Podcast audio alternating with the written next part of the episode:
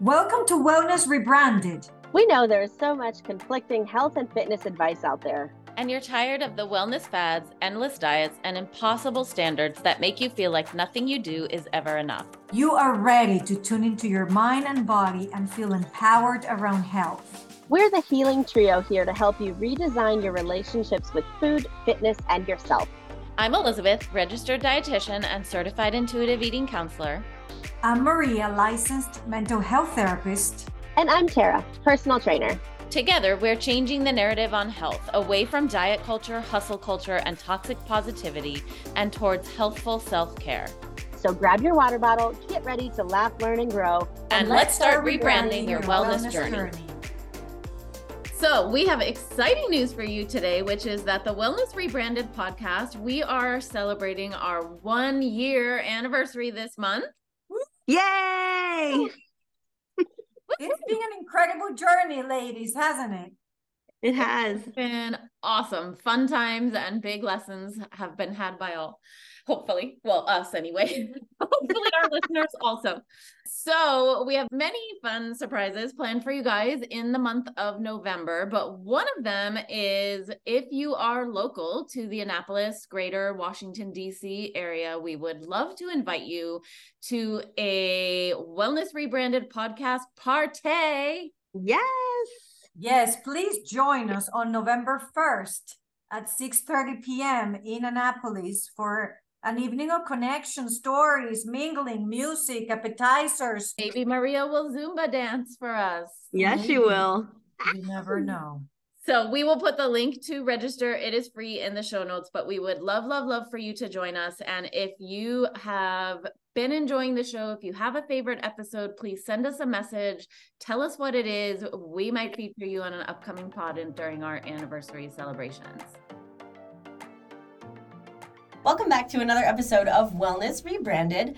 I'm Tara and I'm here with Maria and Elizabeth. And today we are talking about ways to recognize that you might need to reach out for help with a mental health professional. Yes. Maria. Because you know, I get that question a lot. I assume you do. How do I know that the symptoms that I'm presenting or whatever is happening, it's a, how do I know that it's time to reach out for help, right? And I I'm a believer that you can reach out to a mental health professional even for prevention and maintenance of you having a great life. But I have a recipe. Well, I don't have it, I learned it actually from my students' textbook since I teach in college. The things you learn when you teach in college that you should have learned when you got your master's degree, but no.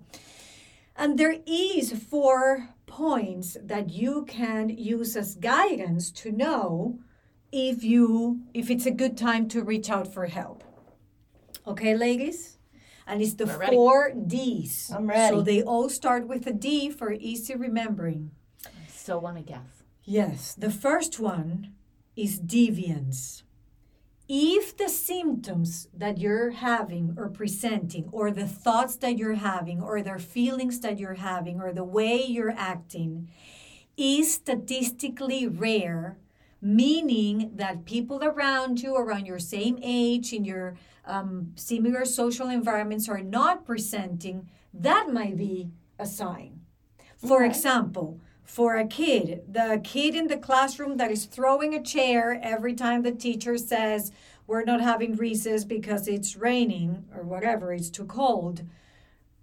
And the most of the kids are re- responding in a different way it is statistically rare, right? It's something that most people are not doing to respond to a similar situation, right? Mm-hmm. Something mm-hmm. that, for example, hallucinations is statistically rare or is not.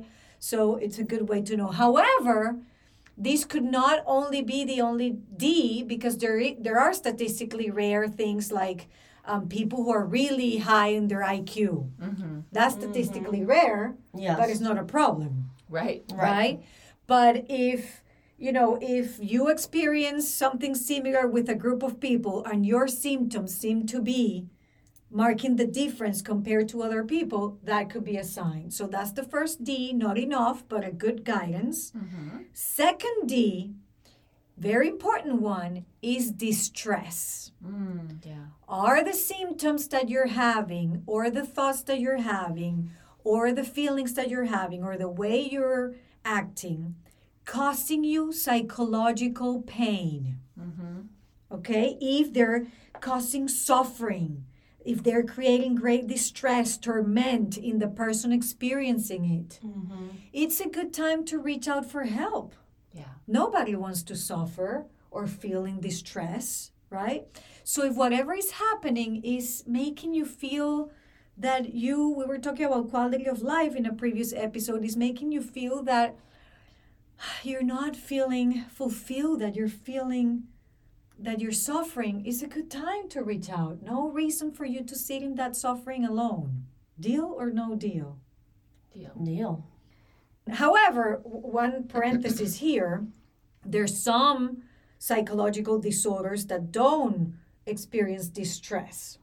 Like, for example, there are some disorders out there that one of the symptoms is for the person to not feel remorse or empathy for others. So many times when they do things that are not socially acceptable and they're not considered normal in our society, they don't have any feelings causing distress, right? It might happen that maybe somebody addicted to drugs or different substances might not experience distress and is still In a beha- distress. Uh, yeah, and Yeah. it's still a behavior that might bring consequences. So, again, not necessarily the only D, but part of this package of 4 mm-hmm. that is good to have in mind. The third D is possibly, I would say, the most important, or not the most important, but very important, is dysfunction. Are the symptoms that you're presenting, or the thoughts, or the feelings, being an obstacle for your day to day living, meaning that they are affecting your day to day functioning or impairing important areas of your life. It could be work, it could be your relationships, it could be you know any kind of you know feeling like a disability. So if you are missing work because of the way you're feeling or being late to work because of the way you're feeling, that's causing dysfunction Mm-hmm. That's affecting your day to day life. If because of the way that you're feeling, you're being, um, you're withdrawing from your relationships, and your friends are saying like, "Hey, Maria, I haven't seen you in a while," and it's because you feel like you don't want to hang out with your usual people anymore, or you feel like I don't feel like seeing anybody. I don't feel like doing any of the things that I used to do before. Like I, I used to learn or take classes, but now I cannot concentrate. Those symptoms are affecting your functioning. Yeah, I was I was gonna sort of try to highlight that point too before you jumped in and said that, which is like it could be dysfunction related to how you normally function, right? Not mm-hmm. even that necessarily someone else would immediately mm-hmm. recognize that it's dysfunction. You sort of have to know your baseline. Right. And what what did your functioning look like before? Right. So um That feels like a good time to mention that we did an episode on getting to know yourself Yeah. a few episodes ago. So if you're not sure what your baseline is, maybe go check out that episode. Great point.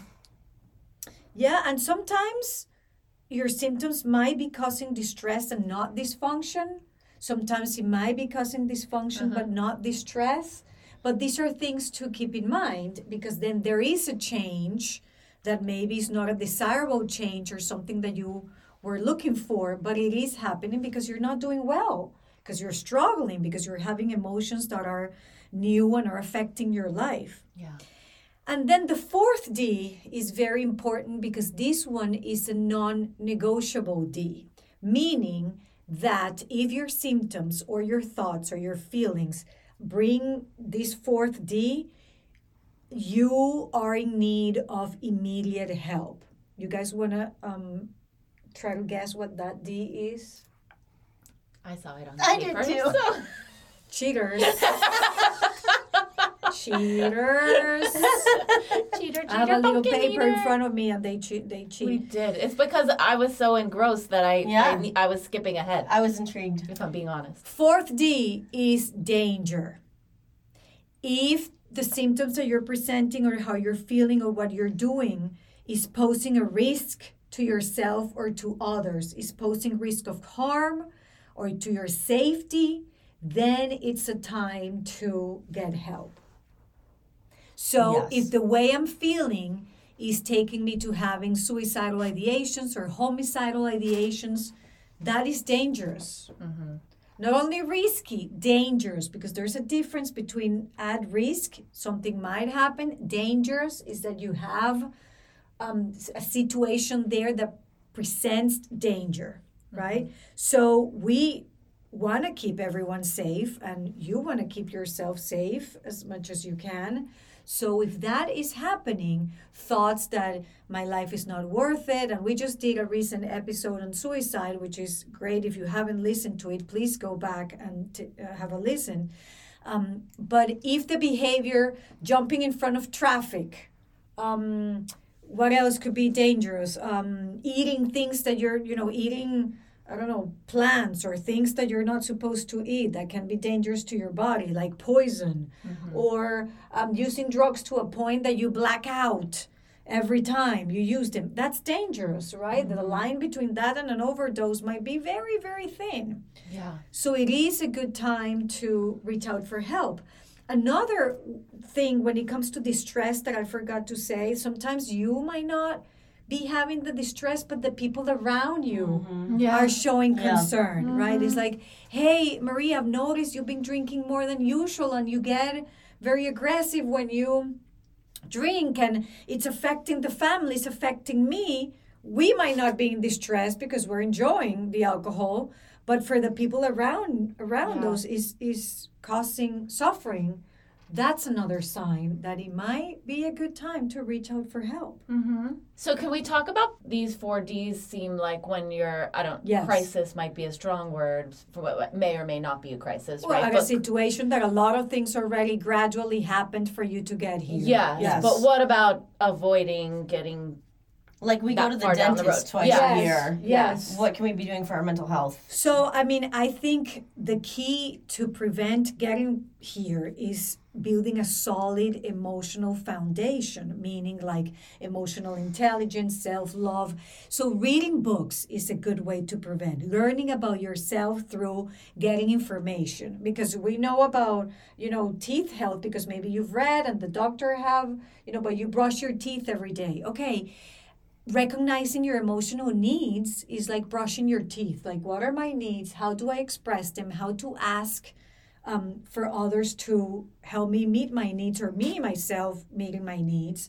Setting healthy boundaries, all those little steps, not little, they're big steps into your emotional well being are good. The same way you exercise to keep your health, or the same way that maybe you brush your teeth to keep the health, or the same way you use lotion in your face to prevent wrinkles, the same way there are things that you can do that you can learn about yourself. So get information from books, from different professionals. You can even go to therapy for that. Some colleagues might disagree with me because some believe that their job is to provide treatment when there's something happening and something that the client wants to share. Mm-hmm. I think and of course there's the barriers of cost and insurance that you know you have to diagnose most of the time to be able to charge insurance for the session.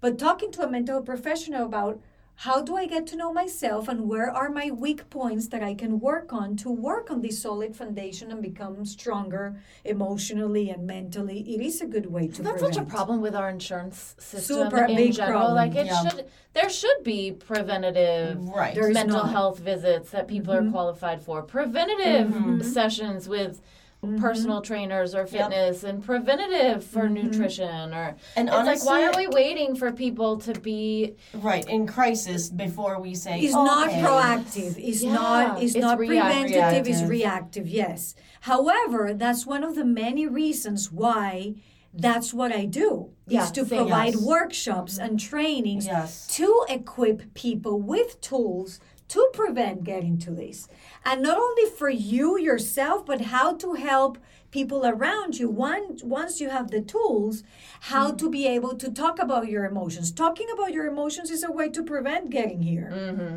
I think this is like a symptom of like society at large too, and I know we talk about this a lot, but you know, when you're when you were saying like, dude, get in touch with your emotions and what do you need and what kind of self care, like many people have no time at all for that. Mm-hmm. They're working, they're parenting, they're doing all the things that they need to do to keep their life afloat. Mm-hmm. So then, like, the emotional stuff becomes such a backseat issue. Um, and it's like, oh, well, life is expensive, so I have to work two jobs or I have to do. And it can't be because one that's affected, nobody's working, not even half a job. Right. But going for walks in nature. Oh, but it's just going for a walk. No, there's a lot that's Yes, happening yeah, for your men- Yeah. Yes, is the breathing fresh air can bring calmness, calmness, raising your endorphins. I mean, there's so many things that are helpful. And practicing gratitude. Oh, Maria, that's so silly. Somebody might think it is a way to prevent because it's about mindset and about your Mm. Perspective on in your life.